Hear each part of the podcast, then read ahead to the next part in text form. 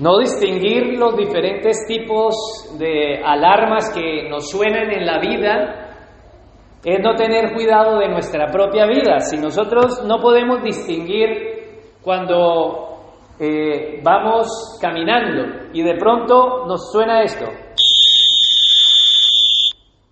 un silbato, un silbato de, de la policía.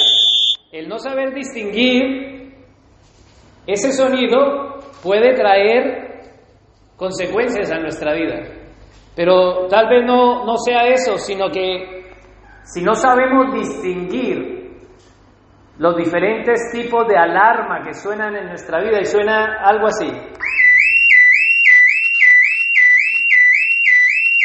Y nosotros no, nos quedamos en la cama y es la alarma de la casa que está informando que ha entrado un ladrón. Tú estás en tu cama y has mandado poner la alarma. Te has acostado, has cerrado todo y has conectado a la alarma, pero en la cama está sonando la alarma y tú no sabes distinguir por qué está sonando y te quedas en la cama.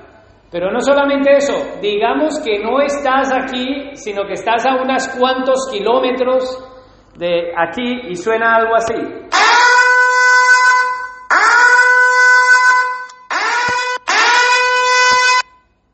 Tal vez le puede estar sonando a las personas en Ucrania y le está informando, porque lo he escuchado en las noticias, eh, aquellos que han visto la noticia han oído exactamente eso.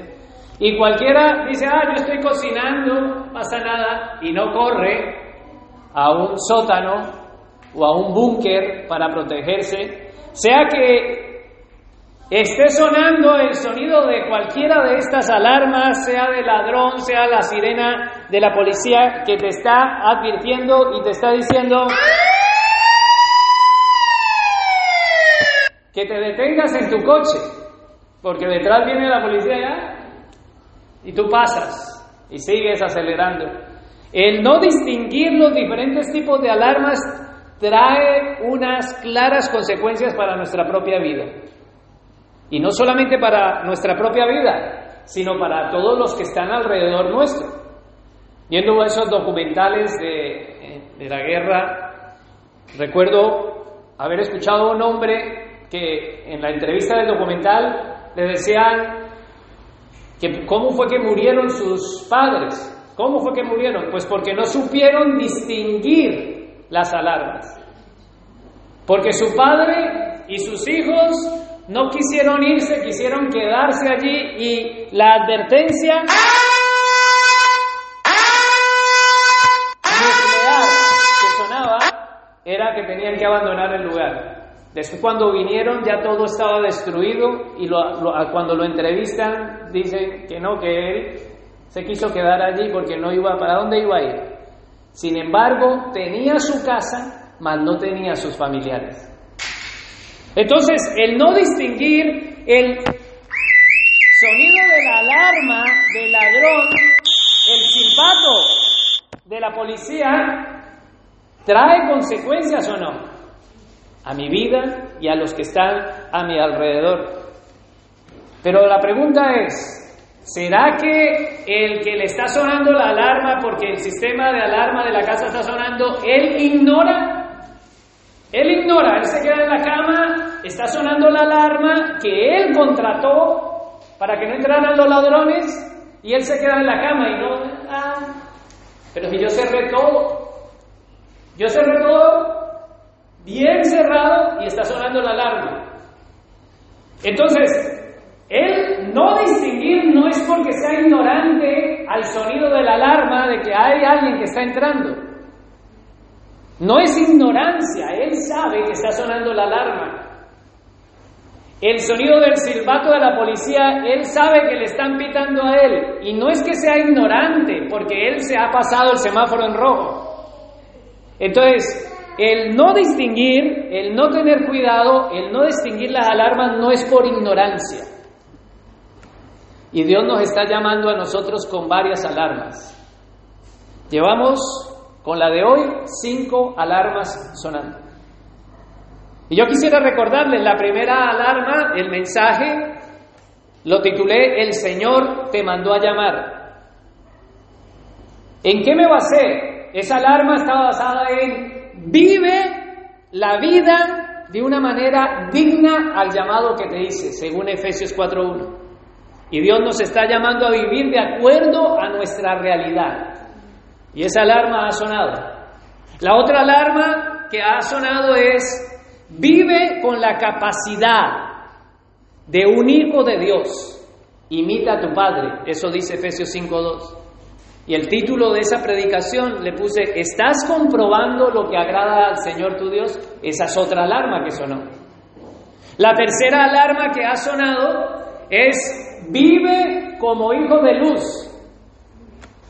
El título que le puse al mensaje que está en las redes sociales, en Spotify, es, no lo sientas más tu Señor, hazlo tu Señor.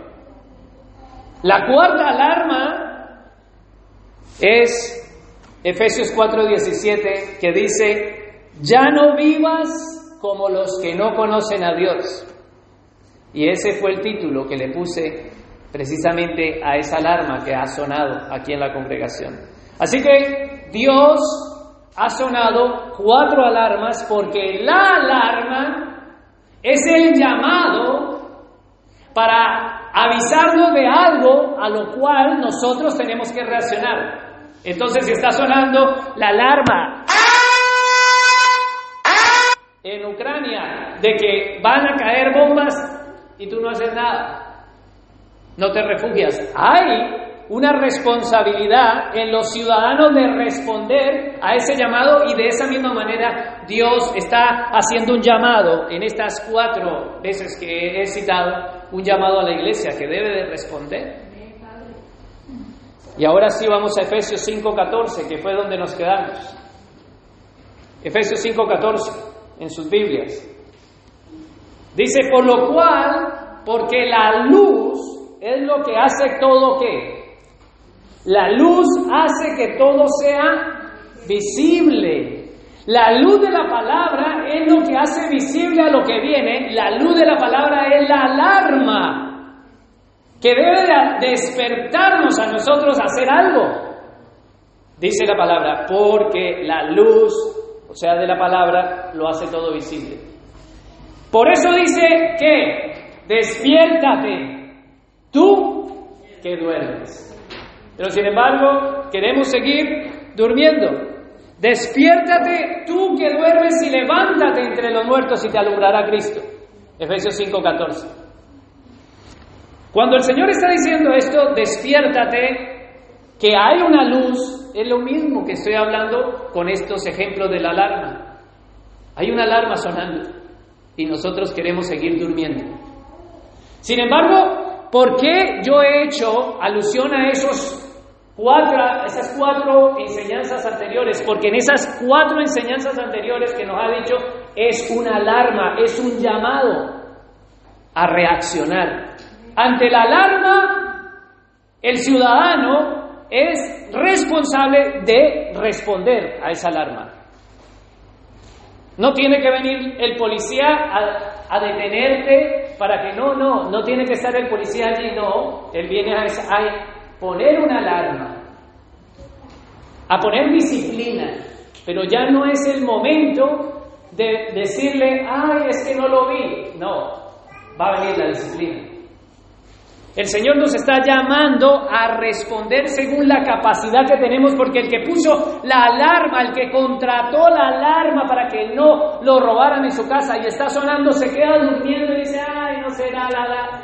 Se, se activó, no es capaz de levantarse y mirar. Es necesario que el que tiene la capacidad se tenga que levantar a inspeccionar y a mirar por qué está sonando la alarma.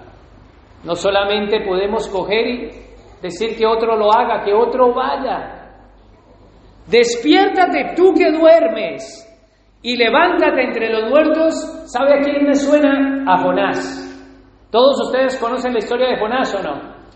Jonás, el Señor le instruye, el Señor lo llama, le dice, oye Jonás, después lo instruye, le dice, Jonás ve a Nínive.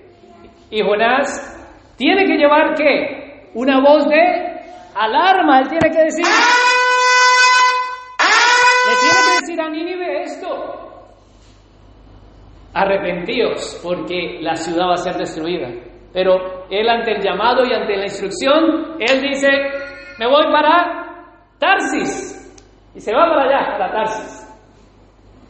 Y en dirección a Tarsis, en vez de ir a Nínive, él va en dirección contraria. ¿A que sí, Michael? y él va en dirección contraria y se va para, para el otro lado.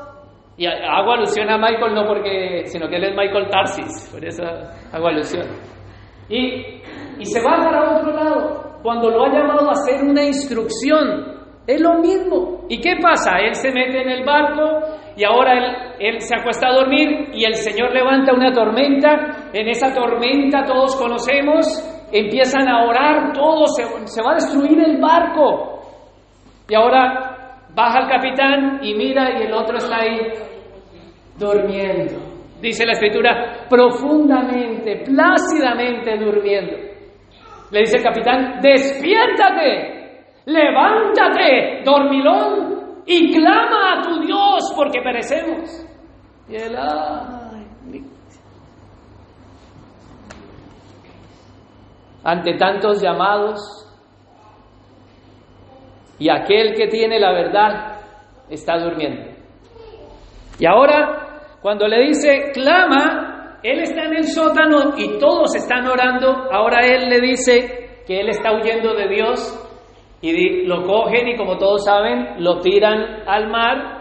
Y cuando lo tiran al mar, el Señor tenía preparado un pez, el pez grande se lo traga. Y allá, en las profundidades del mar, ahora, en contraste, en que cuando estaba en el barco, debajo del sótano, estaba durmiendo y no oraba. Pero cuando su vida es llevada a tribulación y es tragado por el pez, en el fondo, en las profundidades, allí se muerda de orar y ora y dice, Señor, tuya es la salvación.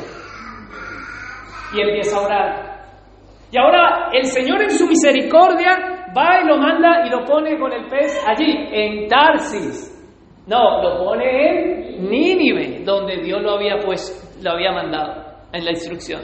Y ahora él se sacude, de quitar las algas, después de haber orado, después de haber dicho de Dios viene la salvación, y ahora sí bueno, voy a ir. Y empieza a sonar la alarma, a decirle al niño, arrepentíos, porque la ciudad va a ser destruida. Todos se arrepienten y ahora él se enfada, él se enoja. Él se enoja porque dijo, ah, si ves, tú no los vas a castigar. ¿De qué servía venir a decir la alarma? Porque total, tú hiciste lo que quisiste, y el que pedía no morir, ahora él deseaba la muerte de más de 120 mil personas que estaban en Nínive. Y no estamos muy lejos de nosotros ser como Jonás. ¿Por qué? Vamos otra vez a Efesios 5, 14. Dice, despiértate tú que duermes y levántate de dónde? Entre los muertos y te alumbrará Cristo. Versículo 5.15, Efesios 5.15 dice, así que tengan que cuidado de su manera de vivir. ¿Se da cuenta? Hay un punto. Así que tengan cuidado de su manera de vivir. ¿De cuál manera de vivir? Pues de las que le he mencionado atrás. Todos estos cuatro predicaciones atrás que hemos visto. Tengan cuidado. Así que tengan cuidado de su manera de vivir. A esos, despiértate. Si estás dormido en alguna, levántate. Pero ahora entra la quinta. ¿La quinta qué? Alarma. Porque es cierto que ha hablado de cuatro mensajes de alarma del Señor. Y hoy es el quinto. El quinto dice así, 5.15, no vivan como necios. No vivan como necios, sino como sabios. Y ahora cuando dice no vivan como necios, ¿qué es no vivir como necio? Es que estás escuchando una alarma, estás entendiendo el mensaje y no estás respondiendo por qué. Porque estás dormido y viviendo como un muerto. Porque el contraste de la palabra, de lo que nos está diciendo es despiértate, tú que duermes. No vivas de esta manera de todas las que le ha hablado en Efesios capítulo 1 hasta este, Efesios capítulo 5. Y ahora, una más, no vivas como necios. ¿Cómo vive un necio? Como Jonás.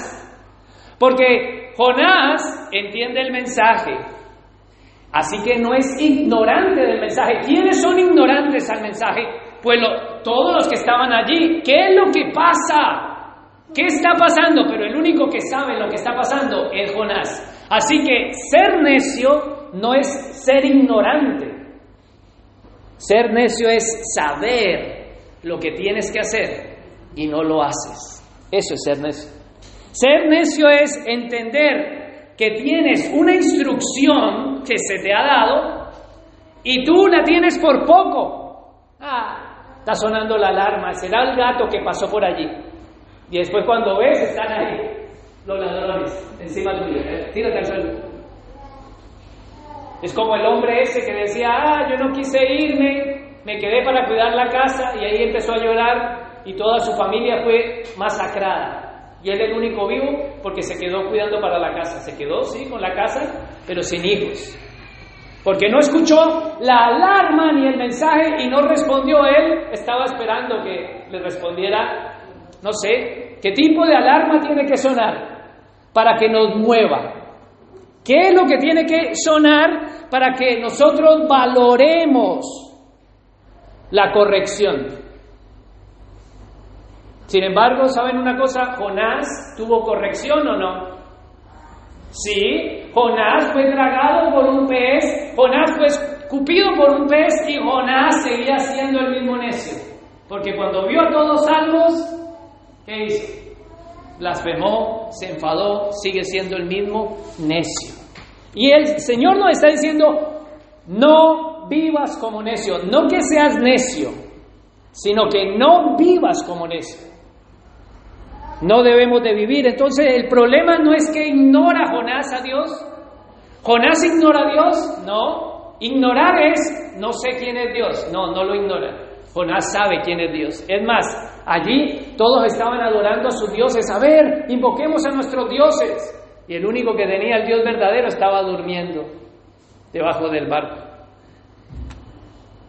Así que hay una falta de compromiso en desarrollar diligentemente el conocimiento adquirido por Dios para llevarlo a la práctica. Y vuelvo a decirlo, hay una falta en el necio, como Jonás, y si alguien está viviendo como necio, hay una falta de compromiso en desarrollar diligentemente el conocimiento adquirido por Dios. Así que tú puedes saber cómo suena una alarma y si no respondes, eres un negligente, necio, insensato. Porque no estás desarrollando diligentemente un compromiso al llamado de la alerta. Y no es que no lo entiendas, no es que no entiendas el sonido de la alarma, que está sonando, que van a caer bombas, bombas si no te metes al sótano. No, sino que no es ignorar, es no hacer algo con el mensaje que estás recibiendo. Veamos entonces cómo vive un necio, porque lo que nos está diciendo el pasaje es, no vivas como necio. Proverbios 1.7, para aquellos que tienen sus Biblias. ¿Qué dice Proverbios 1.7? En la nueva versión internacional o la Reina Valera, dice, el temor del Señor es el principio del conocimiento. Y veamos cómo vive un necio en base al temor. Dice, los necios, ¿qué hacen? Desprecian la sabiduría. ¿Y qué desprecian? La disciplina. A un necio no es alguien que no conozca a Dios. Un necio es alguien que conoce, pero le irrita la disciplina. ¿Le irritó la disciplina a Jonás? Sí. Porque él después el Señor le hizo hacer una planta, le quitó la planta y él en esa disciplina estaba, seguía irritado. Seguía irritado en la disciplina. Le irrita la disciplina, dice Proverbios 1.7.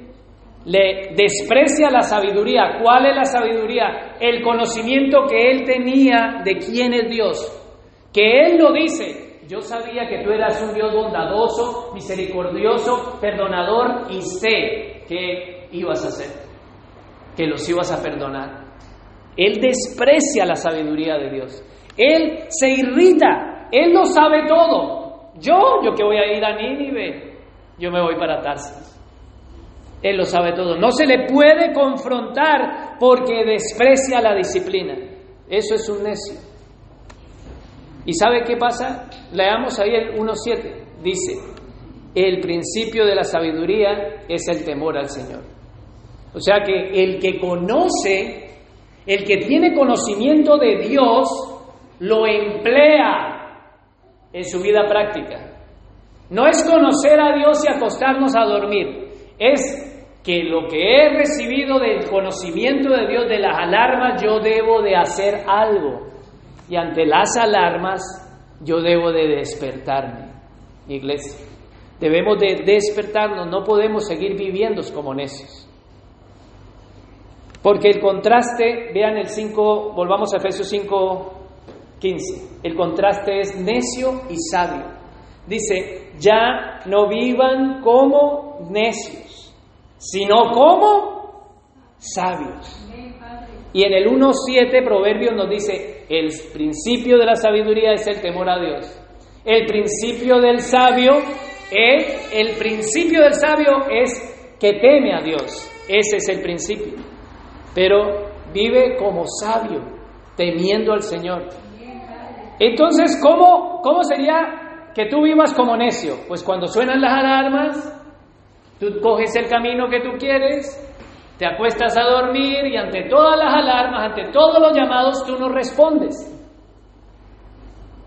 Eso te hace vivir un necio. Pero el sabio va hacia donde Dios lo mande. El sabio teme al Señor. El sabio responde a la disciplina, porque disciplina no solamente es castigo, disciplina es vivir una vida acorde a las conductas que Dios manda, una vida disciplinada. Entonces, el conocimiento no es que yo conozca mucho de Dios, porque Jonás conocía quién era Dios, claro, lo conoce. Él habla de sus atributos. Pero podemos tener mucho conocimiento de Dios y ser unos necios. De nada te sirve todo el conocimiento si vives una vida de necio. Eso no es sabiduría. El que tiene sabiduría camina en el temor de Dios. Actúa en el temor de Dios. ¿Qué es un necio? He visto sinónimos de necio es insensato, un necio es sabiendo algo que es lógico, que está sonando la alarma. Y, te dice la esposa, ve a mirar quién es. Y yo no tengo mucho sueño, eso será el gato. ¿Eso es sensato? Habría que responder. Es un insensato, es un irresponsable ante la responsabilidad que se le ha dado como un padre que debe de cuidar tanto a su esposa como a sus hijos sería un irresponsable, es un necio.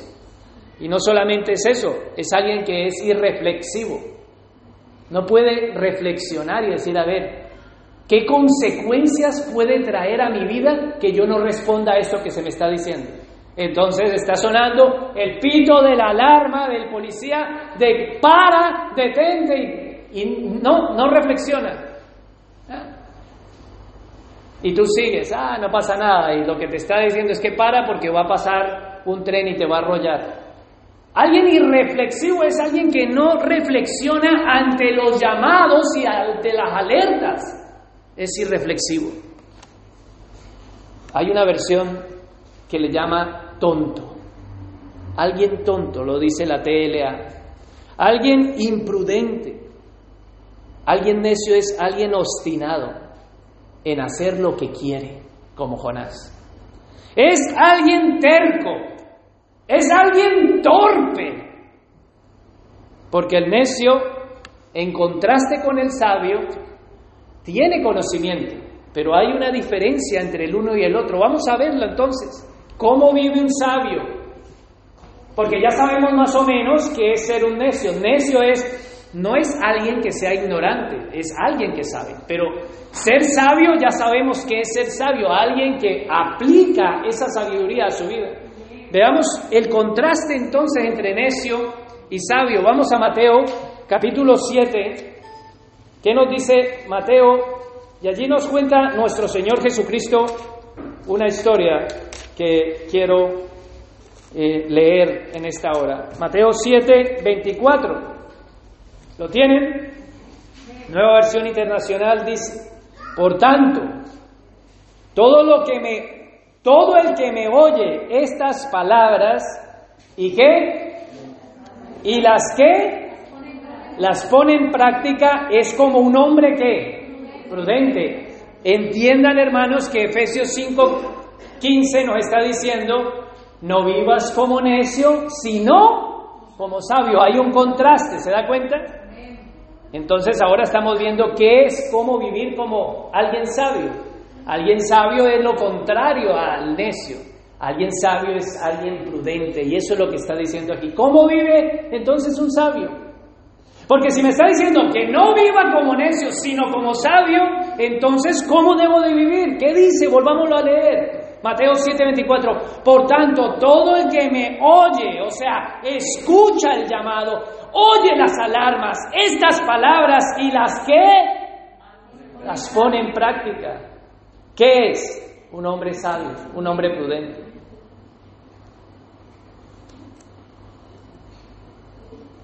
Es como un hombre prudente que construye su casa sobre la roca.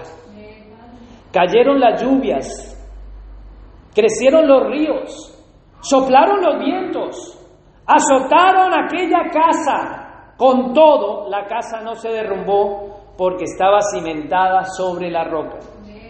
Y ahora el contraste con el necio. Pero todo el que me oye estas palabras, ¿se da cuenta que aquí tanto el sabio como el que viene, que es el necio, oye? Dice, pero todo el que me oye estas palabras. ¿Y qué pasa con este? ¿Qué hace el necio? Y no las pone en práctica, es como un hombre que insensato, o sea, necio, que construyó su casa sobre la arena y cayeron las lluvias, crecieron los ríos, soplaron los vientos, azotaron aquella casa y esta casa se derrumbó y grande que fue su ruina. ¿Saben el contraste que podemos ver ahí? Es que los dos oyeron la instrucción. Los dos oyeron el llamado. Los dos, tanto el sabio como el necio, fueron sometidos a la misma prueba. Los dos. No que porque, ay, a mí no me va a pasar nada, a mí no me va a caer las bombas, está sonando la, la alarma de que va a caer bombas y yo me quedo aquí, el Señor el que habita bajo la sombra del Altísimo morará bajo la sombra del Omnipotente. Y tú no respondes a eso. Y el necio es ese, el que no responde. Pero incluso la gente del mundo tiene más sensatez que alguien que tiene totalmente no necedad. Porque hay una gran diferencia y quiero hacer una aclaración. La gente del mundo en su naturaleza es necia. Y, es necia como el ser, no es que viva como necio. Pero el cristiano puede llegar a vivir, no ser necio, a vivir como un necio, que hay una gran diferencia. No es que sea y me convierta en un necio, sino que puedo llegar a imitar esta clase de vida. Y Él te dice, no vivas como un necio. Y Él te dice, tú debes de vivir como sabio y el sabio como vive pues oye la instrucción y la pone en práctica. El 724 dice eso. El 725 me habla de pruebas. El 726 me dice que el necio oye y no pone en práctica. Y el 727 me dice que el necio fue destruido, pero el sabio permanece en pie. ¿Por qué el sabio permanece en pie? Porque el sabio que puso en práctica ¿Por qué el sabio cosecha? ¿Por qué el sabio recibe una cosecha?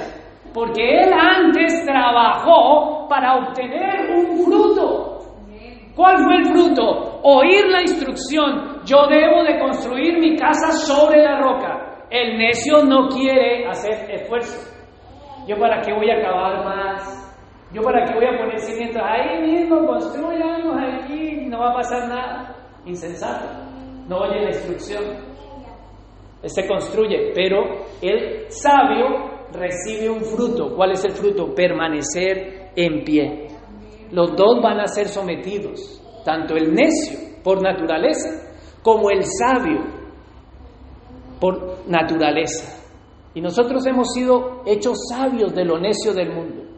La palabra de Dios nos dice en 1 Corintios capítulo 1, para aquellos que les gusta apuntar, que de que no fue que nosotros, Dios escogió de lo sabio del mundo, sino de lo vil, de lo despreciable y de lo necio.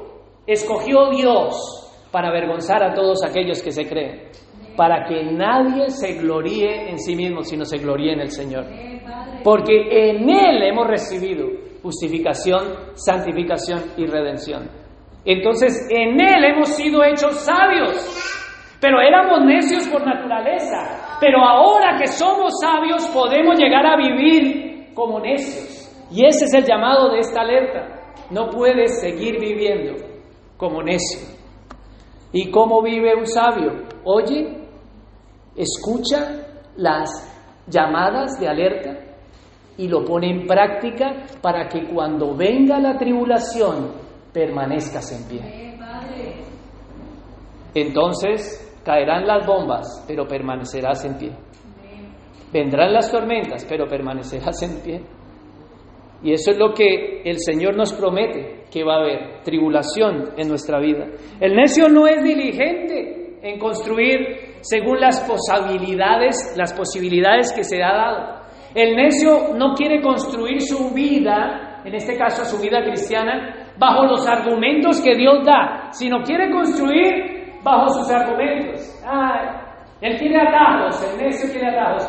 Mira, dice, yo me voy a esforzar tanto, cavar tanto, mira las rocas que tiene que poner. Eso es mucho trabajo. Hay otra forma de hacerlo más fácil. Entonces el necio, insensato, construye a su manera, con atajos. Y esa es la llamada de alerta del Señor. No podemos vivir la vida como nosotros queramos. Es como Él, constructor, nos ha dicho que debemos de construir y vivir. No vivas como necio, sino vive como sabio. Mirad pues, dice Efesios capítulo 5, volvamos allí. La reina Valera dice, mirad pues con diligencia. ¿Cómo andáis? Mirad pues con diligencia cómo vivís. Es lo mismo. ¿Cómo estamos viviendo? ¿Cómo estás viviendo tu vida? ¿Como necio o como sabio? 5, Efesios 5, 16. Vamos a, a, seguir hacia el segundo punto. Efesios 5, 16. Ya sabemos que hay un, hay un contraste en mi vida que debo de entender cómo debo de vivir. Efesios 5, 16 me dice, aprovechando que al máximo cada momento oportuno porque los días son malos. La Reina Valera dice, aprovechando bien el tiempo porque los días que son son malos, aprovechando bien al máximo cada momento oportuno porque los días son malos. Pero ¿sabe qué pasa con el necio? El necio tiene exámenes y el, el necio quiere ganar el examen sin estudiar. El necio no se prepara hacia el llamado de tal día tienes un examen. No se prepara. No es diligente al estudiar. No tiene diligencia. Él quiere una taja. Entonces puede hacer una chuleta o no sé cómo le llamen en, en los diferentes países, pero es copiar y después sacarlo, hacer trampa. No quiere esforzarse. ¿Por qué? Porque él quiere emplear todo su tiempo no para lo que se le demanda, que es estudiar. Ay, estoy muy cansado. Ay, yo no quiero, yo lo estudiaré más adelante. Y su tiempo no lo está aprovechando, como dice aquí el 5.16, al máximo. Así vive un necio. Un necio no aprovecha su tiempo al máximo y cada oportunidad que tiene, ¿sabe para qué lo usa? Para entretenerse. Entonces, a la mínima, aunque tenga una prueba, aunque tenga lo que sea, el tiempo que tiene lo quiere emplear para su propio entretenimiento. Y hoy vemos cómo el mundo que son necios por naturaleza, están desperdiciando cada oportunidad que Dios les da en cada día, que es malo, cada día es malo. No es que hayan días buenos, dice la Escritura, cada día es malo. Basta a cada día su propio mal, eso es lo que dice la Escritura. Y nosotros debemos de redimir el tiempo. Pero ¿qué hacen los padres necios por naturaleza con sus hijos? Les compran una tablet, Toma la tablet, ¡pum! Se la ponen ahí. Y ahí está, con la tablet todo el día. Después, si no, un móvil. Después, una tele. Después, una consola. Después, eh, ¿qué más? ¿Yo qué más puse? Tablets, móviles, televisión, consolas. ¿Qué hace todo eso? Desperdiciar el tiempo. ¿Por qué le invaden a los hijos de esto, para que a esa hombre o mujer pueda aprovechar su tiempo para descansar, porque no quiere responsabilidad con sus hijos. Dice que no vivamos como necios, aprovechando bien el tiempo, pero es mejor yo deshacerme de mis hijos y no aprovechar esa oportunidad que Dios te está dando con tus hijos que no volverá. No volverá. Nada más nuestro hijo con mi esposa vemos cómo está creciendo cada día más y, hablamos decimos, se nos está creciendo. Sigamos aprovechándolo al máximo el tiempo, aprovechándolo al máximo. Pero es difícil, en medio de un mundo que incluso lo ven y le preguntan, ¿no tienes móvil? ¡Oh! a ver hasta cuándo duran, nos desafían, hasta lo, lo cuestionan, porque no, con 13 años no tiene un móvil. Y lo que tenemos que hacer es darle una herramienta para que desaproveche su tiempo y nosotros aprovechemos nuestro tiempo para esparcirnos. El tiempo es efímero. Y estamos desaprovechando una oportunidad a unos hijos que van a crecer y se van a ir. Y ese tiempo nunca volverá. Has desaprovechado el tiempo y has vivido como necio, como vive la gente del mundo. Y cuando ya quieres entablar una relación con tu hijo, eres un extraño para él, porque ya lo ves hecho un hombre, una mujer que no puede hablarte. Es el tiempo de que entendamos de que el contraste Dios nos está diciendo, no vivas como necio, vive como sabio. ¿Cómo vive un necio? No aprovecha bien el tiempo. No aprovecha bien el tiempo, está enganchado a desperdiciar, a entretenerse, en todo lo que es basura. Hay algo edificante, salvo que estés viendo algo edificante. Pero ahora tú no puedes estar diciendo, ah, no, yo los tengo mirando películas cristianas. Yo les pongo documentales. Yo le pongo no, porque también te estás haciendo un necio. Porque hay, tiene que haber un tiempo tuyo como padre y madre con tus hijos, o con tu esposo, con tu esposa, con tus hermanos. Él dice, aprovechando bien el tiempo, aprovechándolo. ¿Para qué? Pero la palabra de Dios nos dice, el alma perezosa desea y nada alcanza, mas el alma del diligente será prosperada.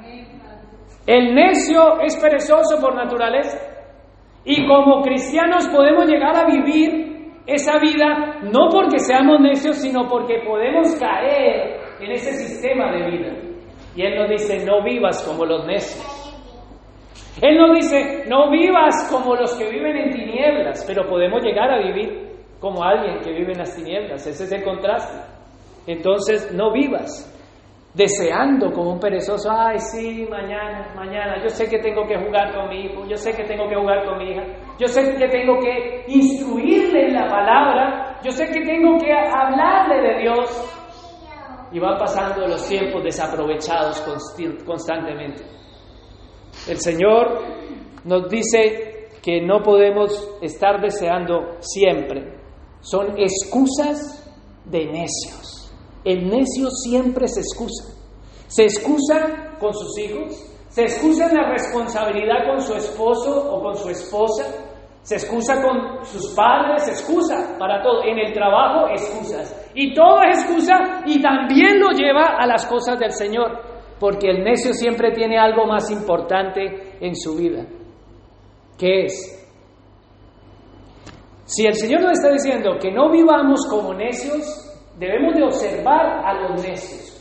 ¿Quiénes son los necios? Según la palabra, la gente que no conoce a Dios.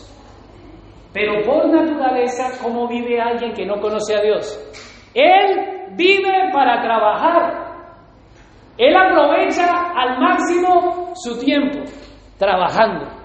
Él es efectivo. Él dice, yo quiero ser efectivo. Entonces, no solamente eh, está trabajando para recibir monetariamente algo y se excusan las cosas de Dios. No, no, no, no, no tengo tiempo. No tiene tiempo para Dios. Él dice, aprovechando bien el tiempo, porque los días son malos. El contexto es teniendo, comprobando lo que agrada a Dios, poniendo en práctica lo que Dios le agrada. Pero viviendo como necios queremos estar trabajando. Entonces nos entregamos al trabajo. Vivimos solo para trabajar. Y ya no tenemos tiempo para la familia, para las esposas, para los esposos, para los hijos y para las cosas de Dios, porque vivimos para trabajar. Y nuestra vida es vivir para trabajar, no trabajar para vivir. Y ellos tienen excusas. Usan su trabajo usan su familia también porque no tienen tiempo. Y el Señor está diciendo, no vivas como necio, sino como sabio, aprovechando bien el tiempo, pero estás tan entregado al trabajo que después quitemos el trabajo, hablemos de la familia. Estamos tan entregados a la familia que no tenemos tiempo para el Señor. Y vivimos así.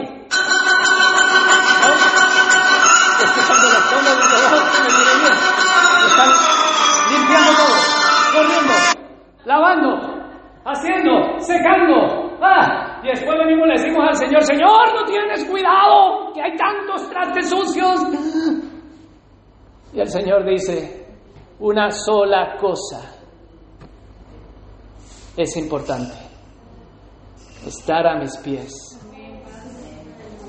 Y claro que tienes que lavar la losa. Tenemos que lavar la losa. No, esto no es un oficio de las mujeres. Eso es machismo.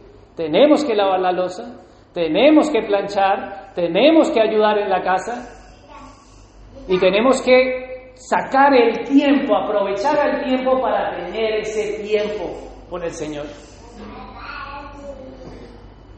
No vivamos como necios, porque hemos sido llamados a trabajar para vivir, no a vivir para trabajar. ¿Y el necio vive trabajando o no? ¿No vemos la gente? Llega reventada de trabajar y no tiene tiempo. No tienen tiempo. Y el poco tiempo que tienen se lo dan al móvil. El poco tiempo que tienen a la tele, el poco tiempo a la tablet, a las consolas. Y ya de ahí para allá todos los hobbies. Pero no tenemos tiempo para las cosas del Señor y Él dice, aprovecha bien el tiempo oportuno que Dios te está dando. Y ahora, ¿cómo podemos decirle al Señor, no, es que tengo mucho trabajo? Si es que la herramienta que Dios te da para sustentarte y bendecirte tu trabajo. Yo no puedo decir nada, no, no trabajo porque Efesios 4:28 me dice que debo de trabajar y no robar más para tener cómo compartir a otros. O sea que hay un paralelo. No estoy diciendo que entonces nos abandonemos, sino que también Efesios 4:28 me dice, tienes que trabajar, pero también tienes que ser diligente y hacer todo eso haciendo esto también. Claro que Marta y María, después de haber escuchado al maestro, se tenían que levantar, rematar las manos y ir a trabajar.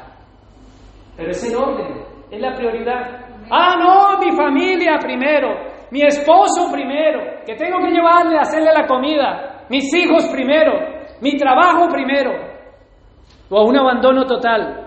No, el Señor dice en su palabra, y vamos allí, a Lucas 14, para corroborar lo que estoy diciendo con la palabra del Señor. Lucas 14, versículo 16.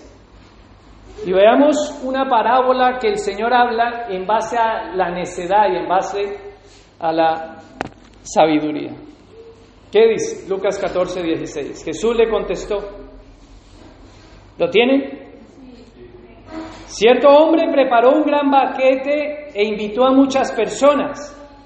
A la hora del banquete, mandó a sus siervos a decirles a los invitados, vengan, porque ya está todo listo. ¿Se da cuenta? Es un llamado. Vengan, vengan. Hay una alarma. Vengan. El 18 dice, pero todos, sin excepción, comenzaron a qué? A excusarse. Pero todos, sin excepción, comenzaron a disculparse, a excusarse, dice la reina Valera. El primero dijo, ¿qué dijo el primero?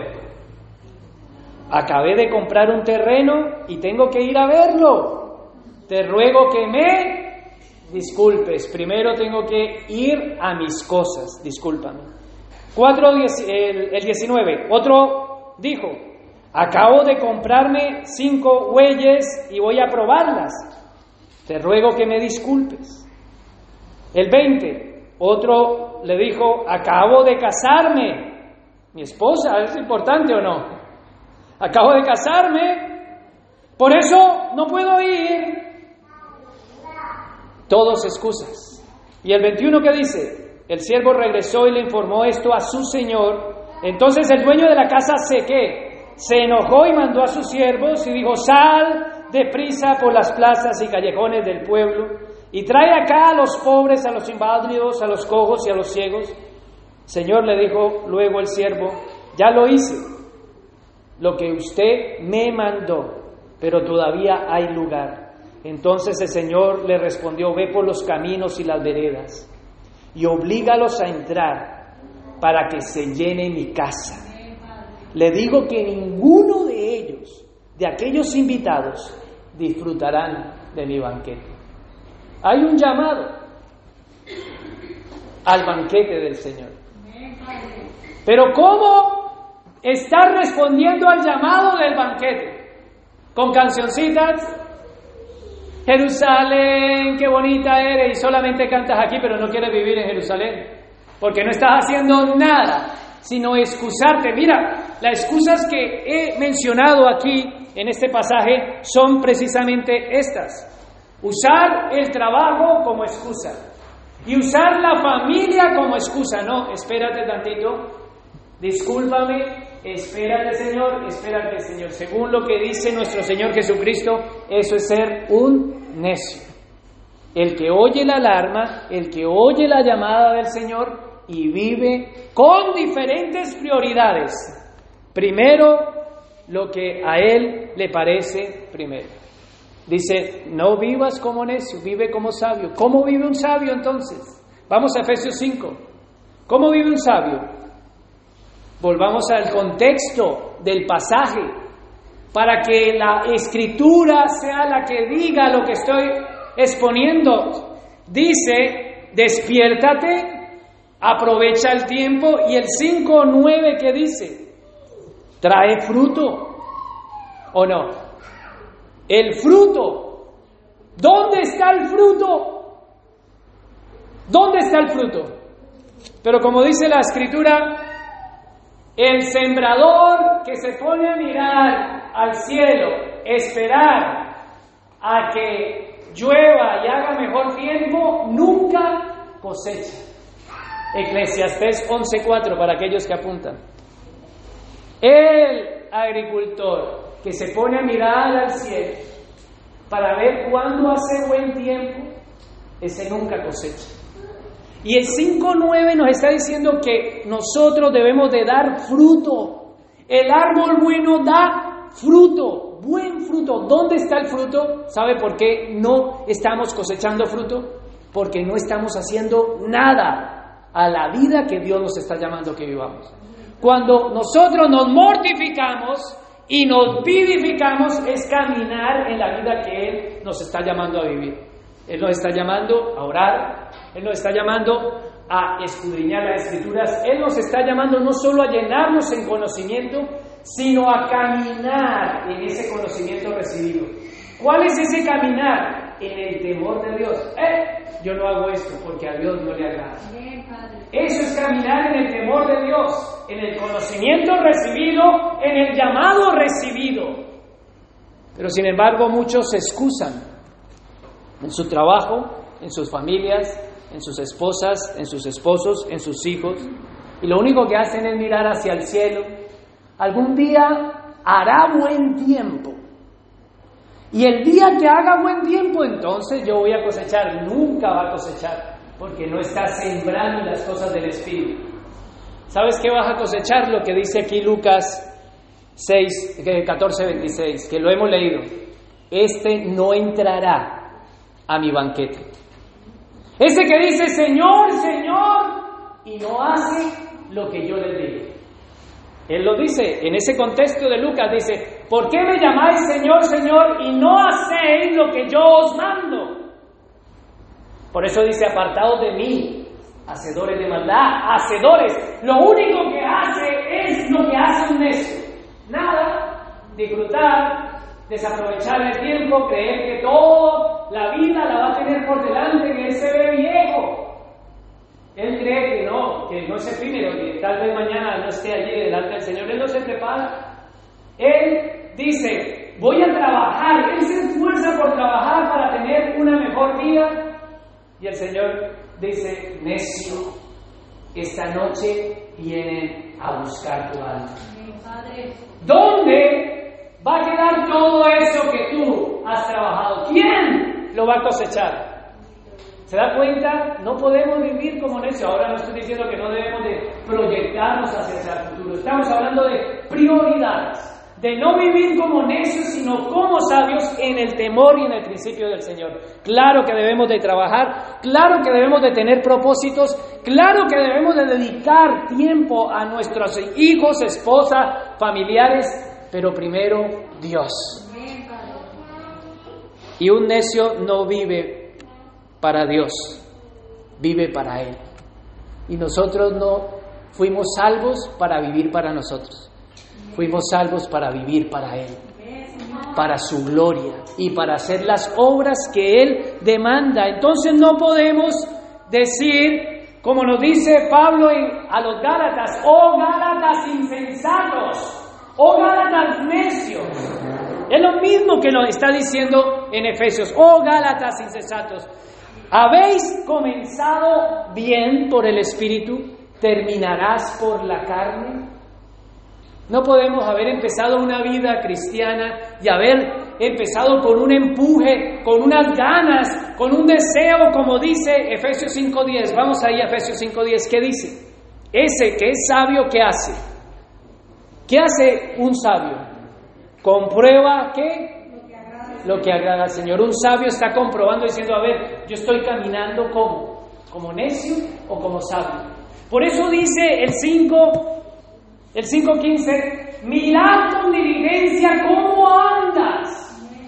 Y ese que se da cuenta que está andando como que torcido, ese se tiene que enderezar, no es que va, va a venir un ángel a enderezar. Tú tienes que decir, no, no, no, esto lo tengo que arreglar ya, porque la alarma está sonando, es ahora. El día aceptable es hoy, el día de salvación, de reconciliación, porque el tiempo se acaba. Él dice, aprovecha bien el tiempo, redime el tiempo. Tú vas a tener que dar cuenta de tu tiempo a Dios.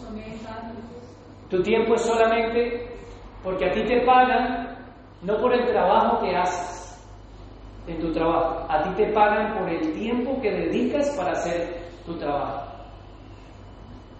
Y hay gente que lo único que hace es trabajar, sea en lo secular y sea en la casa. Debemos de volver a la instrucción del Señor, al llamado del Señor. Y Él nos dice, ese sabio comprueba lo que le agrada al Señor. El 5.16, vamos porque se me acaba el tiempo. ¿Qué dice el 5.15 dice, así que tengan cuidado de su manera de vivir, despiértate tú que duermes, levántate entre los muertos, no vivas como, como necio, sino como sabio, aprovecha bien al máximo cada momento oportuno, porque los días son malos, el 5.17 que dice, por tanto, por tanto que no seáis insensatos. ¿Se da cuenta que podemos llegar a hacerlo? Un cristiano puede llegar a vivir como un insensato. No es que se vuelva un necio, sino que puede vivir como necio y no es que sea un necio. Debemos de entender que Él nos llama a no ser más insensatos. 5.17. Por tanto, no sean insensatos, sino entiendan que nos manda a entender otra vez. Otra vez otro llamado otra vez un llamado de parte de nuestro Señor. Entiendan cuál es la voluntad del Señor. No puedes seguir actuando sin pensar, actuando sin meditar. No puedes seguir encendiendo la tele y desaprovechando todo el tiempo de tu vida.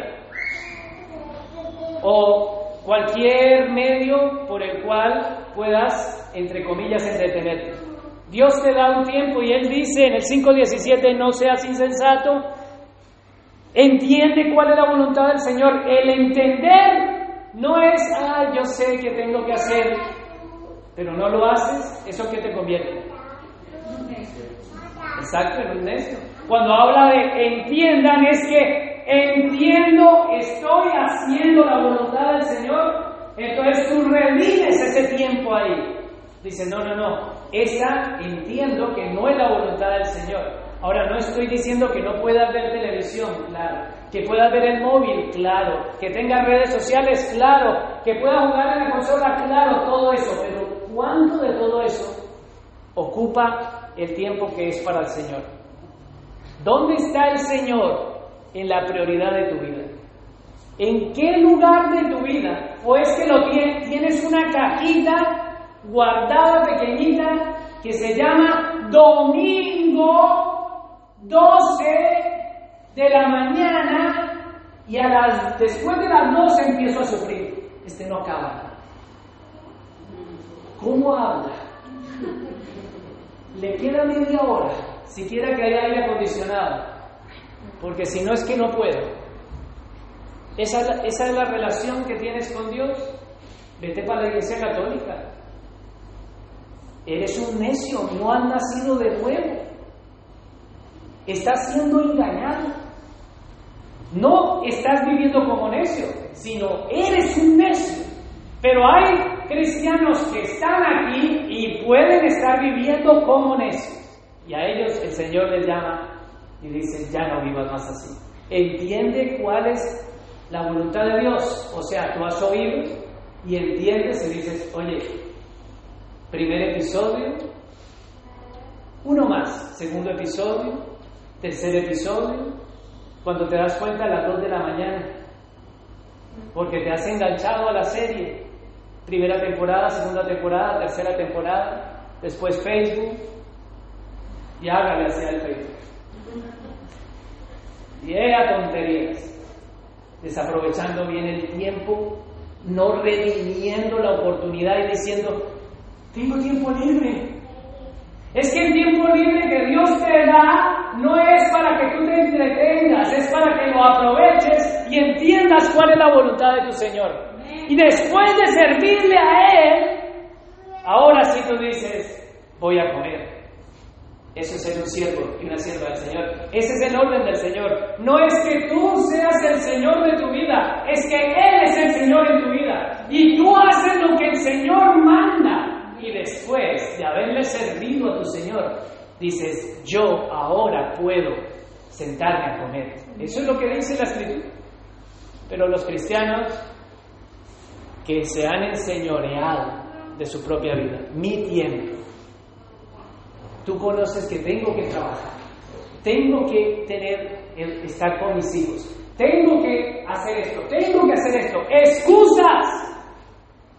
No sabe el Señor cuánto tiempo tienes. Claro que tienes tiempo. Y Él dice en el 5.17, no seas insensato, entiende cuál es la voluntad de tu Señor. Recuerden, iglesia, no es que no conozcas la voluntad. Aquí no está diciendo, oye, es que tú tienes que entender que lo que no. Ya que sabes, ya que el Señor te ha instruido, ya que has oído el mensaje, ahora ese que oye hace la voluntad de su Señor. Eso es entender.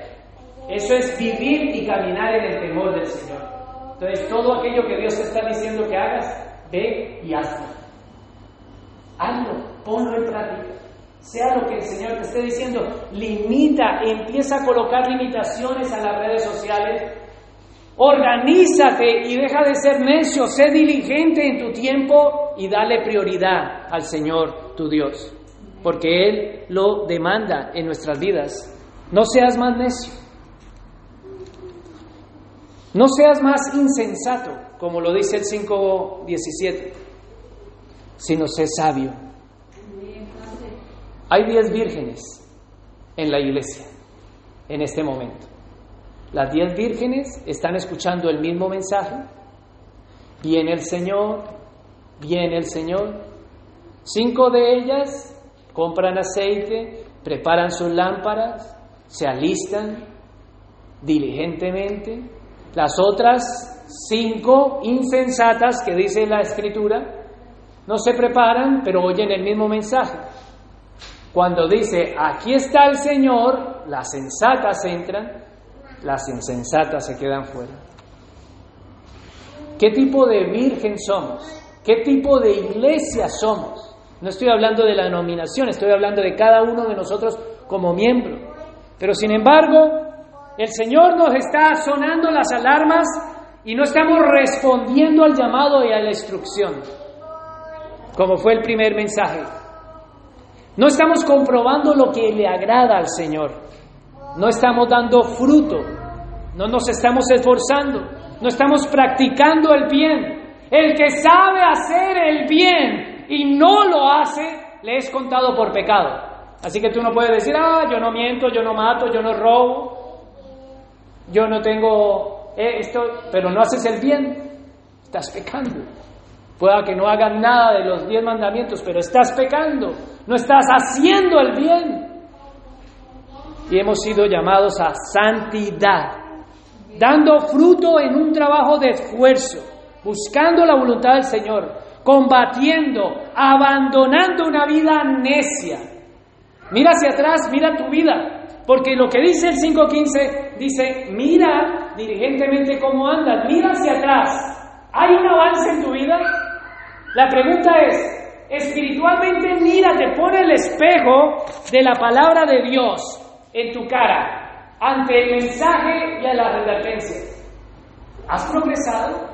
¿Has aprovechado bien el tiempo? ¿O estás estancado como un necio? Porque el necio dice, ah, yo para qué voy a construir atajos. Atajos. ¿Estudio bíblico? Ah, eso ya me lo sé. Ay, que la hermenéutica, que, ay, que la y que Siempre lo mismo, ah, que la lectura bíblica, ah, ya me lo sé. El necio desprecia la instrucción. El necio desprecia la disciplina. El necio hace oídos sordos. El necio lo sabe todo. El necio no combate. El necio no quiere esforzarse. El necio es al mínimo esfuerzo, insensato, irresponsable, irreflexivo, imprudente, terco, obstinado. El necio sabe qué tiene que hacer y no lo hace. no es por ignorancia. El necio tiene el control de sus deseos. El necio, vivir como un cristiano, con una vida como de necio, nos convierte a gente que está dándole placer a su carne y no al espíritu. Y eso es lo que dice el 5.18. Vamos al 5.18. Y voy terminando. 5.18 que dice, no sé qué, no se emborrachen con vino que lleva al desenfreno. Si él está diciendo esto, ¿a qué viene el vinito ahí por él? Como que rompe, ¿no? Rompe el hilo de la narrativa. Pues lo que nos está diciendo es que estás más enfocado en desaprovechar el tiempo en el contexto de ellos, en reuniones, y venga, y a beber, a pasar buen tiempo. ¡Ah, vamos! Hay que divertirse o no. Lo mismo le pasó al pueblo de Israel. Vamos a jugar y a divertirnos. ¿Es malo? No. No seamos religiosos. Eso no está diciendo la palabra. Lo malo es que en dónde está quedando el tiempo para el Señor. ¿Dónde estás comprobando la voluntad del Señor? ¿Dónde está el lugar de Dios en tu vida? En un domingo a las 12 de la mañana estás muerto en delitos y pecados y por eso le das rienda suelta al deseo de beber vino. No está diciendo que no puedas beber vino, no. Está diciendo que no te emborraches, que no te entregues al desenfreno, porque cuando tú bebes vino le estás dando rienda suelta a todos tus deseos. Ah, no pasa nada. Y pierdes el control, un borracho pierde el control, y ahí es donde nos habla del control. Vamos al 5.18, dice, no se emborrachen con vino que lleva al desenfreno, al contrario, se da cuenta, al contrario me indica un contraste. Lo contrario de estar borracho es que pierdes el control y dice, al contrario, sé lleno. ¿De qué? Del Espíritu. No, es que debemos de ser cristianos sabios que son guiados por el Espíritu, controlando sus emociones, aprovechando bien el tiempo, buscando y comprobando lo que le agrada al Señor, mirándose a ver si esto está bien, yo tengo que corregirlo, yo tengo que redimir, redimir cada oportunidad que tengo. Yo no puedo con algo, yo tengo que pelear y pelear y pelear y pelear hasta vencer. Eso con lo cual no es la voluntad del Padre. Redimir cada oportunidad que Dios te presenta. Y Dios te ha presentado multitudes de oportunidades. Y de todas tenemos que dar cuenta. No vivas como necio. Vive bajo el control del Espíritu. Vivir como necio es, tengo ganas de emborracharme. Tengo ganas de echarme en el sofá y no es malo. Yo me pongo en el sofá y me miro películas y me miro series y miro el Facebook y también parezco tonto haciendo así. Pero hay en Facebook, hay una configuración que te dice que puedes regular tu tiempo y te salta un aviso y te dice más de 20 minutos y ya te está saltando. Porque como que somos hipnotizados. Nos quedamos así, con la mano tirando para arriba. Nos falta que nos salga la baba. Y además lo que nos están ofreciendo no redime la voluntad del Padre. ¿En qué te edifica? Y no estoy diciendo que esté mal mirar esas tonterías, porque no nos está diciendo la Biblia. Pero sí me está diciendo que yo podría aprovechar ese tiempo con mi esposa, con mis hijos. Y en especial, primero, con mi Señor. Comprobando. El control del espíritu te dice, cuando tú pones la tele y vas a ver pornografía, o hay algo ahí, algo, te dice el espíritu. No veas eso. Y salgas al control, a la embriaguez, al desenfreno, el contraste del 5.18 es aquel que desea emborracharse, sea cual sea tu deseo.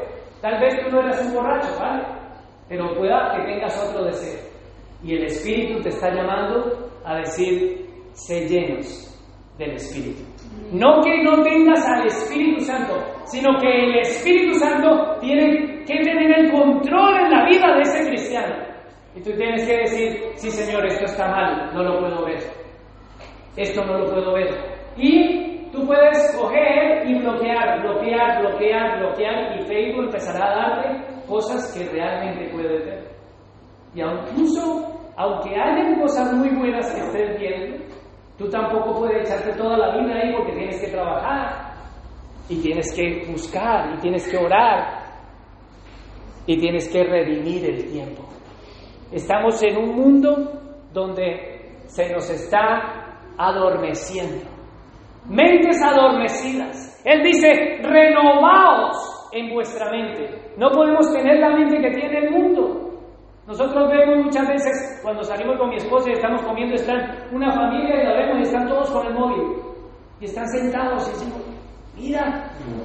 Y uno dice, bueno, es un momento, ¿no? Será un momento, ¿no? No se habla. Digo, ¿para qué van a comer a un restaurante? Y hemos sido adormecidos. Satanás quiere adormecer nuestras mentes. Por eso él dice, no dé lugar al diablo. Aprovecha bien tu tiempo. Redime cada momento oportuno. Primero con Dios, después con los tuyos que tienes a tu lado. Por eso debemos de volver al control del Espíritu. No os embriaguéis en cualquier deseo desenfrenado. En el caso del cual estoy hablando de desaprovechar el tiempo. Ah, mi tiempo de relax. Y ahí, temporada 1, 2, 3, Facebook, consola, yo ya trabajé, ya después cuando quieres venir a las cosas del Señor, no, es que primero tú has tenido tu tiempo de descanso, ¿no? Has que estoy muy cansado y ahora, Señor, no tengo tiempo. Eso es lo que le decimos al Señor. Porque primero hemos trabajado, primero hemos tenido cuidado de nuestra familia, primero hemos lavado los platos, primero nos hemos ocupado en todo. Incluso el tiempo que nos ha sobrado ha sido para nuestros deseos, emborracharnos o lo que sea, y después venimos a la Biblia, Señor, no tengo tiempo. Excusas, iglesia. Y dice el Señor que ninguno de estos que son invitados a las bodas entrarán. Yo no quiero que entendamos que no hay solución. La solución es despiértate. Tú que duermes y levántate entre los muertos. Es tiempo de decir, ¡ay! Me levanto. Y que todo aquello que impide esa relación con el Señor la cortes si tu ojo te es ocasión de, caer, córtate, no dice la palabra. Hay que cortar de raíz. La cosa es seria. Las alarmas de las bombas nucleares son serias. La alarma del ladrón es seria. El ladrón está por venir, como ladrón en la noche. Uno será tomado y otro será dejado. ¿Qué tipo de vida somos? ¿Qué tipo de cristianos somos? Somos aquellos que dice la palabra en Efesios 5:14 y te alumbrará Cristo. Cristo te ha alumbrado. Cristo vive en ti. Manifiesta a Cristo en tu vida entonces. Hay gente que se acerca a preguntarte. Hay gente que quiere imitarte. ¿Eres digno de imitar? ¿Tus hijos quieren imitarte? Puedes decirle a tus hijos, imítame a mí. Como dijo Pablo, imitadme a mí como yo imito a Cristo. Él dice, sé imitadores de Dios. Pero, ¿qué tipo de, cristianos somos? Los que estamos como Jonás durmiendo abajo. ¿Cuánto tiempo? Un poco de dormir, un poco de adormitarse y nos vamos pudriendo espiritualmente. Por eso el contraste es despiértate y levántate entre los muertos. Así como Lázaro, el Señor le dijo, Lázaro, ven fuera. Nosotros debemos de salir fuera. Salir de allí. De ese lugar de confort que no queremos nada espiritualmente porque la luz de Cristo nos ha alumbrado. Bendito el día que la luz de Cristo nos alumbró. Porque ahora ya no somos necios por naturaleza, y podemos ver nuestra necedad o no has vivido como necio. Podemos ver nuestra necedad, entonces la luz nos está alumbrando, la alarma está sonando y nosotros debemos de responder a ese llamado. Y termino con Isaías 61, que tiene ese contraste de despiértate tú que duermes y levántate entre los muertos y te alumbrará Cristo. Veamos Isaías 61. A ver si nuestro hermano lo proyecta y terminamos con esto. Dice Isaías 61, como se lo dijo a su pueblo en el Antiguo Testamento, aquí en Efesios 5:14 nos lo dice a nosotros en el Nuevo Testamento. Un principio bíblico que es aplicable en el antiguo pacto como en el nuevo pacto. A nosotros nos dice, despiértate tú que duermes. A ellos les dijo en el 61, ¿lo tienes? Levántate y resplandece, que tu luz te ha llegado y la gloria del Señor brilla sobre ti. Qué gran bendición, iglesia.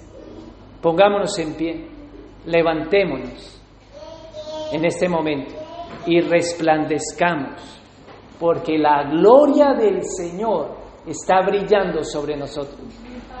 Y debemos de resplandecer como hijos de luz, respondiendo a su llamado. Vamos a orar. Padre, te damos las gracias, Señor, por despertarnos de este gran sueño. Gracias Señor por levantarnos después de cuatro días de muerto, porque estábamos contentos en nuestras tumbas, estábamos contentos en nuestras camas, y hoy a tu voz tú nos has despertado, hoy a tu voz tú nos has levantado, hoy a tu voz y a tu gloria y gloriosa palabra nos has alumbrado con la verdad del Evangelio. Ante la luz de tal verdad, reconocemos nuestro pecado delante de ti y te decimos que hemos vivido una vida llena de necedad hasta el día de hoy. Señor, perdónanos, porque sabiendo hacer el bien, no lo hemos hecho. Perdónanos por no redimir el tiempo ni aprovecharlo. Perdónanos por lo insensatos, irresponsables, tercos y obstinados. Perdónanos, Señor. Y hoy, Padre, te pedimos que nos fortalezcas con poder en el hombre interior, para no contristar más a tu Santo Espíritu para que tú vivas agradable y confortablemente en nuestro corazón, para que podamos trabajar buscando las obras que tú has preparado en nuestras vidas, para que podamos ser diligentes, sabios, fructíferos para la gloria de tu nombre, comprobando lo que es agradable y bueno para ti. Hemos entendido qué es lo que quieres. Hemos escuchado la alarma y el llamado. Hoy, Señor, nos levantamos entre los muertos y resplandecemos a la luz de tu verdad. Nos sacudimos el polvo y redimimos, Señor, en tu verdad. Que tu Santo Espíritu siga controlando nuestras vidas.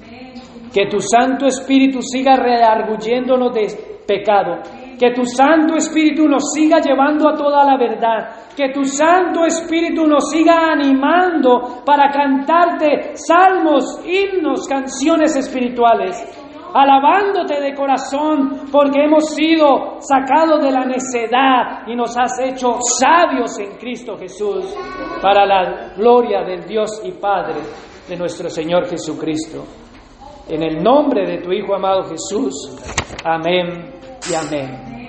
Vamos a alabar al Señor, todavía no hemos terminado, para aquellos que quieran ir, se pueden, pero vamos a terminar con una alabanza.